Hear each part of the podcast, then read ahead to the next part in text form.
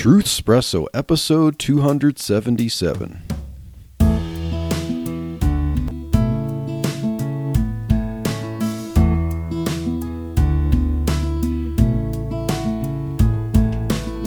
Hello there, friends, family, foes, and lurkers alike. This is your host, Daniel Minnick, and my sweet, beautiful wife and co host, Chelsea, is here with me once again for another episode of Truthspresso. We're going to start a series talking about the infamous Jeffrey Epstein. And so, sweetheart, ready to talk about this uh, strange man and his life and aftermath? Yeah, this is some heavy information here, so we will just tread forward. Yeah, and so we'd like to give a disclaimer as you're listening to this episode. If you've never heard of Jeffrey Epstein, then you're going to learn a lot, but a lot of people have heard about Jeffrey Epstein, and be prepared that it's nearly impossible to talk about Jeffrey Epstein without talking about disturbing subject matter. And so that disclaimer is that we will be addressing some sensitive topics, but we will try our best to avoid being explicit as we give information about Epstein and his life and some of the bad things that he did, which ultimately resulted in criminal cases and even his own death in a jail cell. So, Jeffrey Epstein, wealthy investor, financier, philanthropist, mysterious, socialite, hung out with the celebrities, the stars, and shrouded in mystery. So, all that describes the enigma that is Jeffrey Epstein. And for this episode, to start a series, we're going to talk about his early life and his influence before the next episode, getting into the legal issues, the cases that he found himself involved in. And I think when reading through a lot of this information about Jeffrey Epstein, the one verse that comes to mind constantly is really interesting that it's found in all three Gospels of Matthew, Mark, and Luke.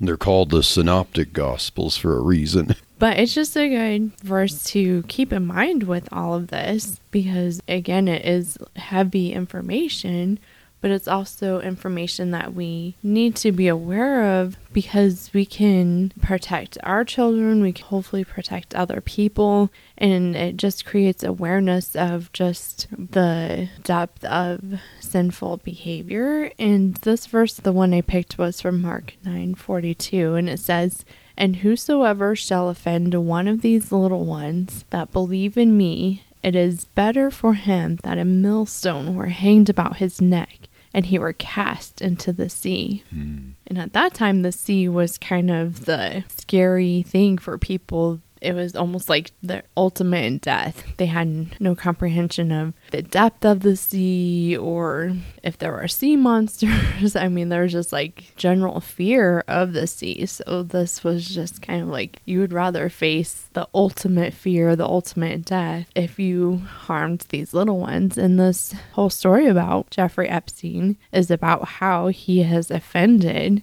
these little ones. Yeah, cause them to stumble because when you talk about abusing children, abusing minors, even when they're innocent and they're being affected by predators, the tragedy of it can affect them for the rest of their lives. It can affect, in many cases, the way they think, their outlook on life, and so it can affect their ability to be successful, their ability to understand truth, and to be able to discern what's good and what's evil in some cases. So, yes, Jesus had the point when he said, offend or meaning to cause them to stumble. And so, yes, children are fragile in that regard. And so, it is important to protect children. And we have a society today that looks at children as their burdens or their tools, pawns for whatever people in power would like to do with them.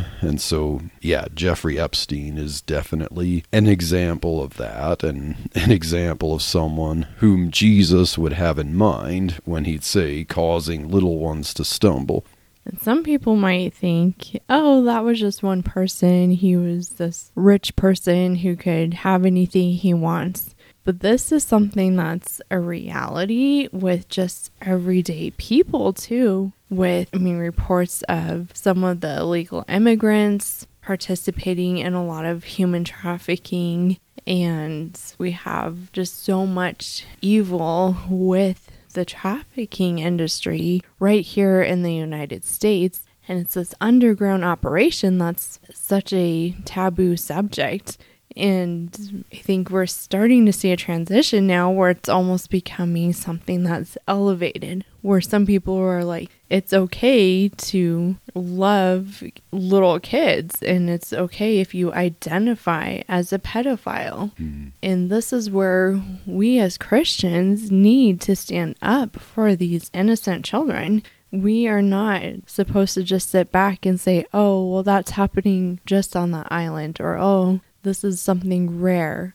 No, it's happening every day within our community. So, this is something that we need to be aware of and understand how some of this process works so we can stand up and protect these little kids. Epstein is not the end of this type of thing. He's a token of it. He's a symptom of a much larger or worldwide problem. And so, yes, I think the Epstein case ultimately is going to reveal a lot that people don't even know. And there's a lot of people who want to keep some of this stuff secret. But the more that comes out, the more that wakes people up, the more I believe can be exposed and possibly bring a lot of people with power and using it for secret things to bring to light and I may not identify as a postmillennialist, but the postmillennialists will usually think that hey, things could get better than they are now. And although not a post millennialist, I do have some optimistic thoughts that there could be revivals that happen as a result of things going from bad to worse and it becomes so bad that it has to be dealt with and minds are awoken awaken to just how bad things are where they have to say whoa about face here. And yeah, so that's what we're going to see with Jeffrey Epstein. So, how did all this kind of start with Jeffrey Epstein? Like, what was part of the influences that got him to where he was at? Yeah, and so we'll look at uh, Jeffrey Epstein's early life and his early career. And so he was, as a little kid, he was considered like kind of nerdy by some of his friends. He was even a little pudgy, freckle faced, pudgy, nerdy kid. And we know sometimes kids like that will end up showing the ones who make fun of them how they can turn out to be successful by some standard, become great. But in Epstein's case, his greatness was, you know, not too great. And so, in his early career, the first known job that we have is that he taught calculus and physics from 1974 to 1976 at the Dalton School in Manhattan. The Dalton School is kind of a prestigious K through 12 school. But we see that reports from even some of the students there show that Epstein's affinities were early on. And so, as he was a school teacher there teaching math, some of the students have testified that he hung around with and he flirted with female students during that time. And of course, these would be minors. So he seemed to have that propensity, even as a young man teaching math. Now, he didn't have a college degree, but he was smart in that regard, so he was able to teach advanced math, not having a degree in it. Now, Epstein met Alan Greenberg, who is the CEO of Bear Stearns, the large investment firm, because uh, Mr. Greenberg had some children attending Dalton. And so when Epstein was fired after two years of teaching math at Dalton for poor performance, as was said, Greenberg gave him a job at Bear Stearns. And so that started Epstein's work in investment. And since he was good with numbers and math, he would naturally, by learning finances, become good with finances. So in the 1980s, Epstein started his financial work at Bear Stearns and he worked his way up to being a, a, limited partner. So, being a limited partner at Bear Stearns was a pretty high profile position there. Epstein also seemed to learn how to be a shrewd and flamboyant investor in a way because then after he left Bear Stearns, he then worked for Towers Financial Corporation that ultimately ended up going bankrupt for running a large Ponzi scheme with its investors. And that seems also to clue us in on the way Epstein would think of finances, that he would use them like this company here for his gain and possibly at the expense of investors after Epstein left Towers Financial Corporation not too long before it went bankrupt, he started his own company called J. Epstein and Company in 1988. Later on, he renamed it Financial Trust Company. It sounds like a pretty generic name to me there. So, Epstein's investment firm, which managed billions of dollars, it seemed to focus heavily on managing the assets of billionaire Leslie Wexner, who's the owner of the CEO of L Brands and Victoria's Secret. Epstein obviously made a high profile friend there and he started his own company to manage this guy's assets. And so, hey, Epstein is this amazing, wealthy owner of an investment firm, but supposedly he earned his fortune by managing and investing the fortunes of billionaires and he'd make all his money by the fees that he would charge for the accounts but he kept his client list confidential. Anytime a, a reporter would ask him about it he would say it's confidential but eventually one client was confirmed and that was Wexner. So it's possible that his business was kind of almost a shell company for just managing the money from the owner of Victoria's Secret. So, a lot of his business dealings were definitely on the sketchy side. In an article by Business Insider, we see that reporter Taylor Nicole Rogers says, quote, Jeffrey Epstein made $200 million in five years after he registered as a sex offender. And that was about 2008 when he was registered for that. Here's how the mysterious financier made his fortune. Unquote. So we'll provide a link to that article in the show notes. And that's talking about how he made his money through Wexner there. And so, sweetheart, one of Epstein's most famous houses or dwelling places that he lived in is actually the most expensive place in New York, basically, a residential place. Yes. So his sketchy business dealings continues. Wexner, who he was helping invest, owned what is now the $77 million Herbert N. Straus house. It's a nine floor, 51,000 square foot townhouse in Manhattan. Epstein started residing in it in 1996, but he was not legally the owner. In 2011, Epstein signed a property transfer document to give him ownership of it for zero dollars. Records are murky as to when and how he was legally the owner before this. So it just sounds like he kind of assigned himself this very luxurious townhouse here as I was trying to research that out, like the articles would say, like it's not unusual for these zero dollar transfer sales. It's usually like an accounting thing. If you're the buyer and the seller of it and you're trying to transfer an asset to a different company or something.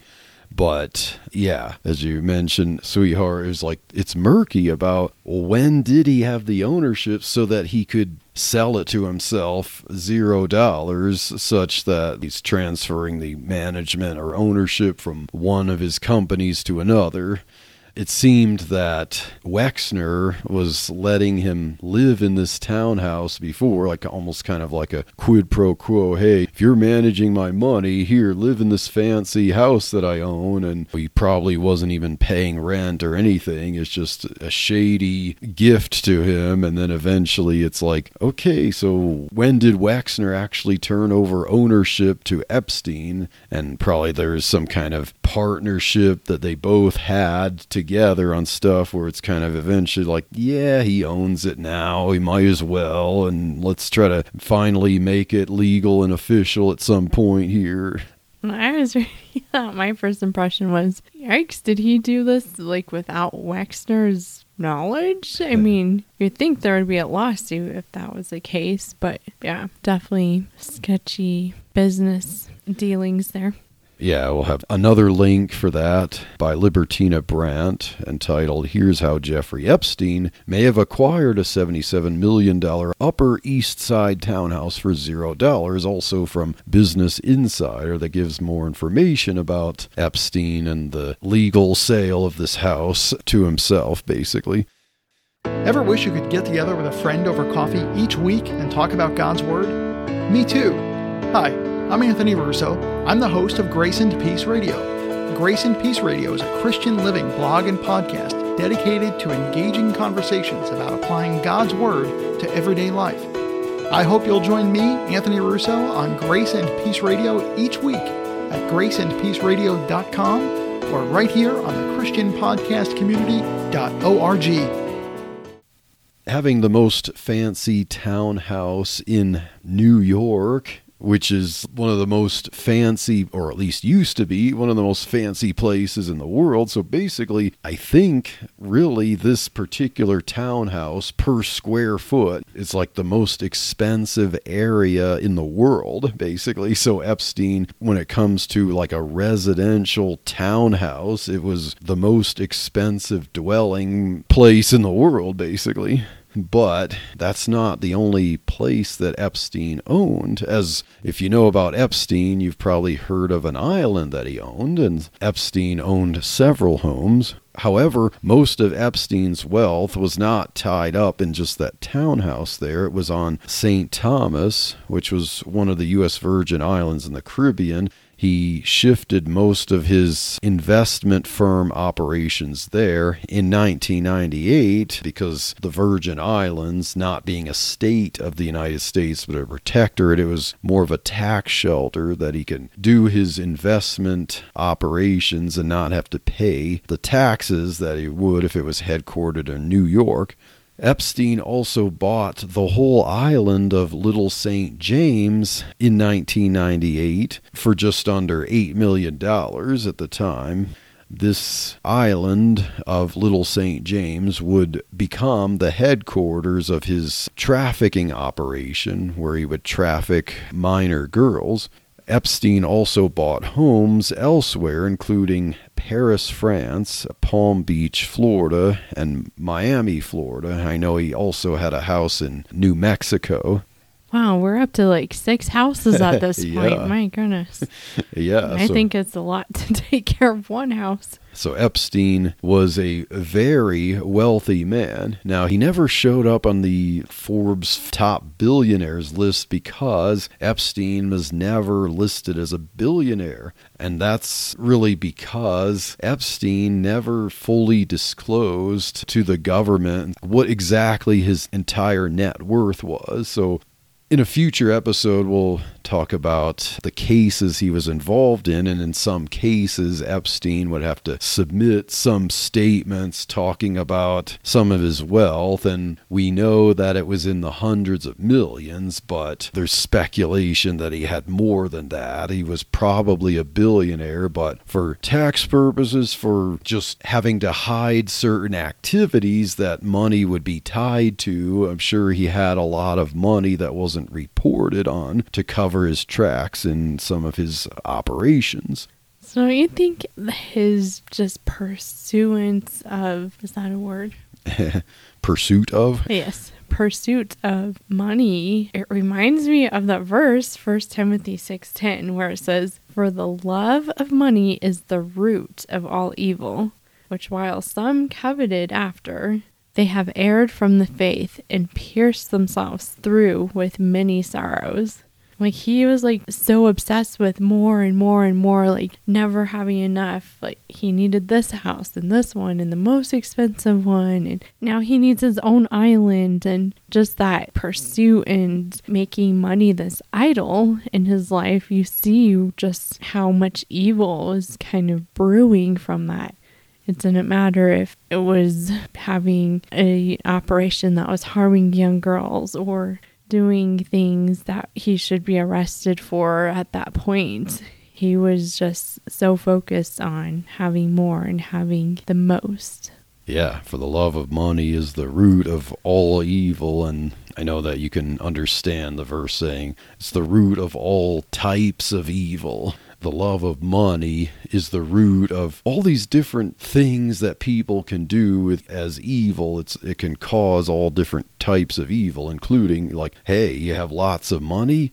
You can use that to control people and you can use that for your own appetites which we learned that Epstein had an incredibly insatiable appetite for trafficking minor girls as we go through the cases in another episode, we will see that even a judge later on, not long before Epstein died, pointed that out. Just how like uncontrollable it was for him that he couldn't grant a request for bail because of that. And so mm-hmm. the love of money is definitely the root of all kinds of evil. What kind of influence did Epstein have? I mean, as a wealthy man, and it seems that Epstein managed to get his wealth by who he knew, who he met the CEO of Bear Stearns, the CEO of Victoria's Secret, he just happened, it seems, to have met very wealthy people in finance. And so Epstein just, some people are math geniuses. Epstein was a math genius who met people with lots of money. And so that gave him the opportunity to build up all kinds of wealth for himself. Epstein's business and social life still is shrouded in mystery. So, yeah, as we learn about Jeffrey Epstein, I'm sure the world's going to learn more about him as time goes on, possibly even more this year. We're doing these episodes kind of as a result of the documents that were released. There were, I think, four batches of documents that were unsealed and we're going to talk about the case in which they were unsealed and we have the episode on the cases but there's so much mystery surrounding Jeffrey Epstein you know who knows? We may never know about all the meaty details of his life and I'm sure that of course that was intentional on his part he wanted people to get to know him according to the persona that he wanted them to see and not according to all kinds of financial and criminal things that he was trying to keep secret and only use to control people as he deemed fit also like another part of what kind of made us start to look into this case too. Yeah there's stuff coming out but then when we were looking at like last week's episode we were talking about redaction and how people use redaction to cover things up. So there isn't their misdealings or their sin if you say revealed to everyone. And Epstein's definitely an example of a cover up and trying to hide, trying to have all this mystery of what actually went on. And sometimes it just makes your heart kind of sad because now he's deceased and he's going to face the ultimate hmm. and just God who's going to expose all those hidden secrets, all those mystery things, all those things that he thought he could keep under wraps that's going to be exposed and he's going to face the wrath of God, which is even more scary than any wrath that he ever faced on this earth. Mm. And it just makes you like, even how horrible and how destructive he was, he could have repented and God would have forgiven him. Like, wow, how great is God's grace and mercy when he can forgive someone as evil as Jeffrey Epstein. Mm. Like, that's just beyond my comprehension. like, okay, thankfully that is not my job because I don't think I could ever do that. But our God is great in mercy, and He wanted Jeffrey Epstein to come to Him and to repent and turn from his ways. And unfortunately, when we look at his life, it seems like he was determined to stay on this path of destruction and harm and just living that sinful life, selfish life for him. So Yes, eventually your sin will find you out. And that's kind of what we're seeing with him, too. Even though there's all this mystery and stuff that's unknown, more of it's getting revealed, like you said. And ultimately God will reveal all that He has done. Amen, sweetheart. Yeah. It's good to remind ourselves of that because if we didn't believe in God and didn't believe in the gospel and the truth of the Bible, you know, we'd have to look at all this and just think, like, oh, it's so depressing. All these people with power, they get away with stuff. Or even if they don't, they leave absolute destruction in their wake and there's just no hope the people with the money and the power, they're always going to succeed in controlling everything. And that's why we have the hope that the Bible gives us and the gospel gives us because we see closure, we see perfect justice. And the wicked will, if they're not repented and believe the gospel, they will face the ultimate justice. So, who are some of the kind of more well known names that he got to meet along his path? Yeah, so if you were someone of renown, if you were a high politician, a king, a prince, a well known actor, at some point in your life, you were bound to meet Jeffrey Epstein. So, some examples from real estate mogul Donald Trump to President Bill Clinton to Prince Andrew, to entrepreneurs Elon Musk and Mark Zuckerberg, to actors Kevin Spacey and Chris Tucker, to magician David Copperfield. If you had any notoriety, if you had any power, if you were wealthy or famous, you were bound to meet Jeffrey Epstein at some event, especially in the 1990s and the early 2000s. Little did many of these high profile friends of Epstein know at their first encounter that they were hanging out with the most scandalous trafficker in modern history. All they thought when they first meet him is, wow, he's this amiable, fun socialite. And I'm sure he didn't just reveal the depths of his depravity to people for quite a while. So you heard a bunch of names that you'd probably recognize just someone who even hung out with him at some point that doesn't necessarily incriminate that person. As the names are being released from the documents, just because a name is there, just because the person met or knew Epstein, doesn't mean that that person in particular did anything wrong. Now, some of the names of people, they were a little close to him and they did know about stuff. Some of them did do stuff wrong, but other people, they didn't know about things and then maybe once they did they broke ties with him or they had to do it silently whatever doesn't this remind you of so many verses in scripture where it's talking about the cunningness, the subtleness, the just kind of sly, slick evil of the serpent? In that they sound nice, it sounds promising, it sounds amazing, but they're deceiving people. And it's like the great deceiver, Satan himself, was even like a beautiful angel that was cast out of heaven. And so beauty is, is yeah deceitful. deceitful. Yeah. So it's like people that are suave and sound nice and sound like they would be an amazing friend or a great partner to bring on and someone you could trust it's kind of scary sometimes. You're like, hey, why are people that act like that and can truly act like someone other than who they really are? It's just such a depth to that evilness. It's hard to even think about. Obviously, some people, like Epstein, are able to keep things secret for a while so he can make many friends, and probably many of them had no idea for years what really was going on one of the episodes in the series, we're going to talk about theories about Epstein. Like, was he an international spy? Was he involved in intelligence? And there's a lot of evidence that he was. And so, yeah, some of the friends that he would meet, you know, we might find out that he would find a way to honeypot, trap them when they got close enough to him. And then it's like, now that you really know him, you don't tell anyone and he would probably threaten like hey i know the top i have an army of lawyers so even if you think you're going to do the virtuous thing and tattle on me i'm going to destroy your life in court and make sure that no one's going to believe you either so just don't even think about it. There's no possible way you can fight this don't be a hero type of thing. So yeah we'll talk about that theory in an episode in the series parenting isn't about us. In fact, parenting isn't even about our kids. Parenting is just one way Christian dads and moms are to worship God.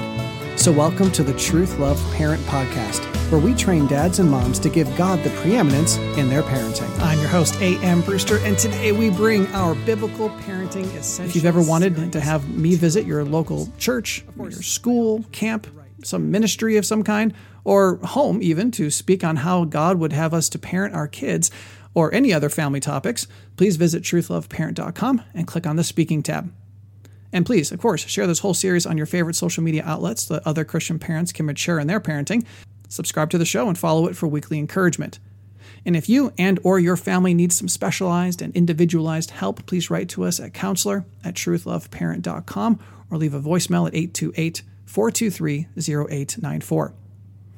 Listen, I love you more than you realize. I love your family equally, and I'm honored to be invited to serve you at this important time in your life.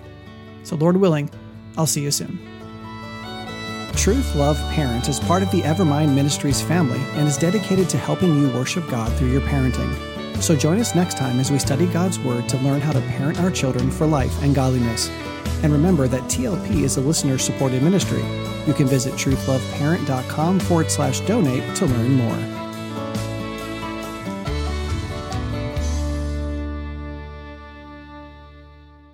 Now, like almost anyone with money and power, they're going to often be involved in philanthropy. I mean, think of Bill Clinton, you have the Clinton Foundation.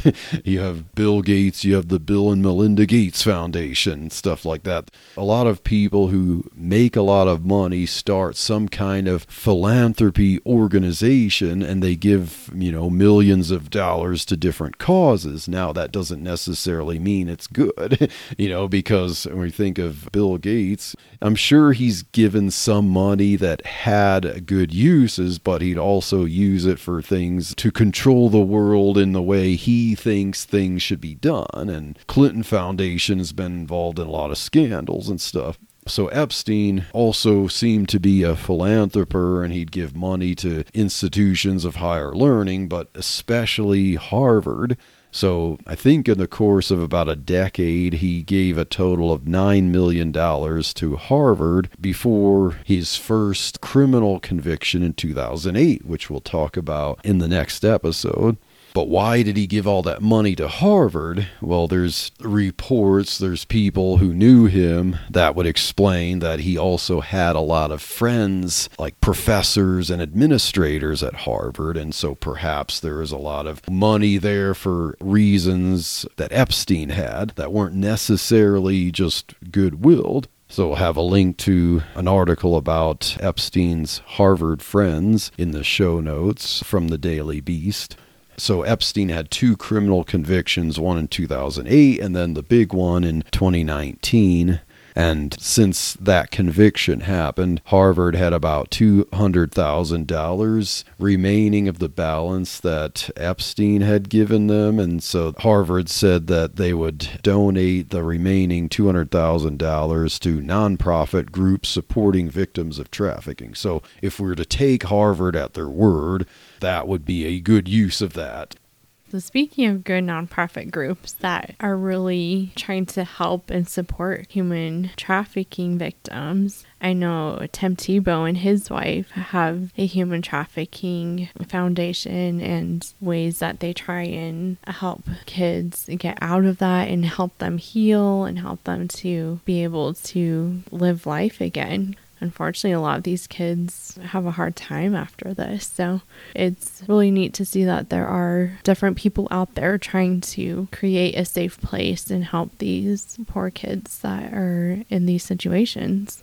So that would be a good use of money from some of those billionaires, but I'm pretty sure the Clintons and Bill Gates do not support human trafficking causes. So.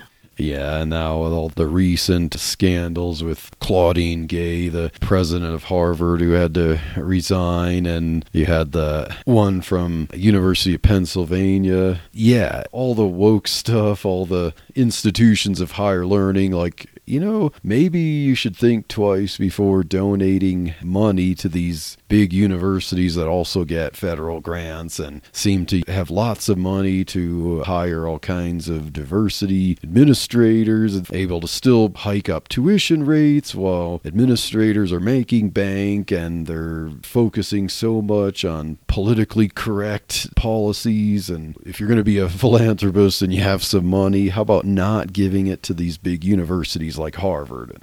So, among Epstein's influence and his philanthropy was his idea of eugenics. And so, yeah, we thought eugenics was kind of a thing of the past, a throwback to about a hundred years ago. But Epstein had his own unique brand of eugenics he had an extreme ego with his idea of how to be the ultimate philanthropist because it was about him. He wanted a eugenics scheme by which he would spread his DNA across the world. That would be his greatest gift to the world, his own DNA. And how would that be? Well, through offspring. You know, if he were to have children, and he had this elaborate scheme by which he wanted to impregnate 20 women at once in his New Mexico residence. So it'd be a kind of a baby compound. And so he wanted to have a lot of children through a lot of women. And yeah, this guy really was conceited in more ways than one. But of course, as we're going to get into a lot of his trafficking scandals, of course, you know, he had a lot of, shall we say, partners from these scandals, and ultimately, through it all, somehow, at least there's nothing on record about Epstein having any children. And so it doesn't seem that he would be involved in the lives of his given his character with all that, his philanthropic eugenic scheme to have children with 20 women to spread his blessed DNA all over the world, and his lifestyle, we know that it doesn't seem that Epstein would have intended to be a father figure to these children of 20 women but obviously that as far as we know never happened that was just a pipe dream in his mind so it is interesting that they have since Epstein's death, there have been quite a few, over a hundred women actually, that have come forward and said that they are heirs, like they are his children. Mm. So they have set up a DNA kind of testing center to try and verify if these are indeed heirs or not. So oh, okay. Yeah. So there are potential yeah. people. As we said, there's a lot that's going to come out about this uh, late Jeffrey Epstein character, and yeah. yeah. If he does have DNA through children, it would be great if the legacy that he leaves will be people who will reject what Jeffrey Epstein did and will make his legacy of, yeah, he was a bad dude, but we're all going to do the right thing and we're all going to be our own blessing to the world in spite of what he has done. It just seems kind of odd because I mean, even the article I was reading, it was like he's been promiscuous for so long. Oh yeah, that you would several think decades. Yes, that they're like he could even have grandchildren at this point mm. because there's been such a long history of him being inappropriate with women and stuff. So it just seems like it'd be the probability of him impregnating someone it seems very high. So yeah, it'll be interesting to see what all starts to come out. And I mean, it is a sad thing to think about. This really happened. This went on. It's still going on, even mm. though Epstein is dead. There are other people and other people that aren't billionaires and well known. They may never even be investigated because of that. There's such an underground system with this. It's just sickening to mm. think about this. And again, we as Christians are called to stand up for these children, the children that are innocent, that potentially are fatherless, and just protecting them. So, mm-hmm. ugh. And so, with that, we will pick up our discussion of Jeffrey Epstein in the next episode as we look at how he was mired in legal issues starting from the mid 2000s, and ultimately he could not completely cover his tracks until 2019, and lots of sealed stuff becoming unsealed, and I think it's only a matter of time before the dominoes really start to fall, and a lot of stuff really starts to get revealed that cannot be held back. And so, yeah, stay tuned for all that, and um, stay tuned for the next episode of Truthspresso as we cover more Jeffrey Epstein, and God bless.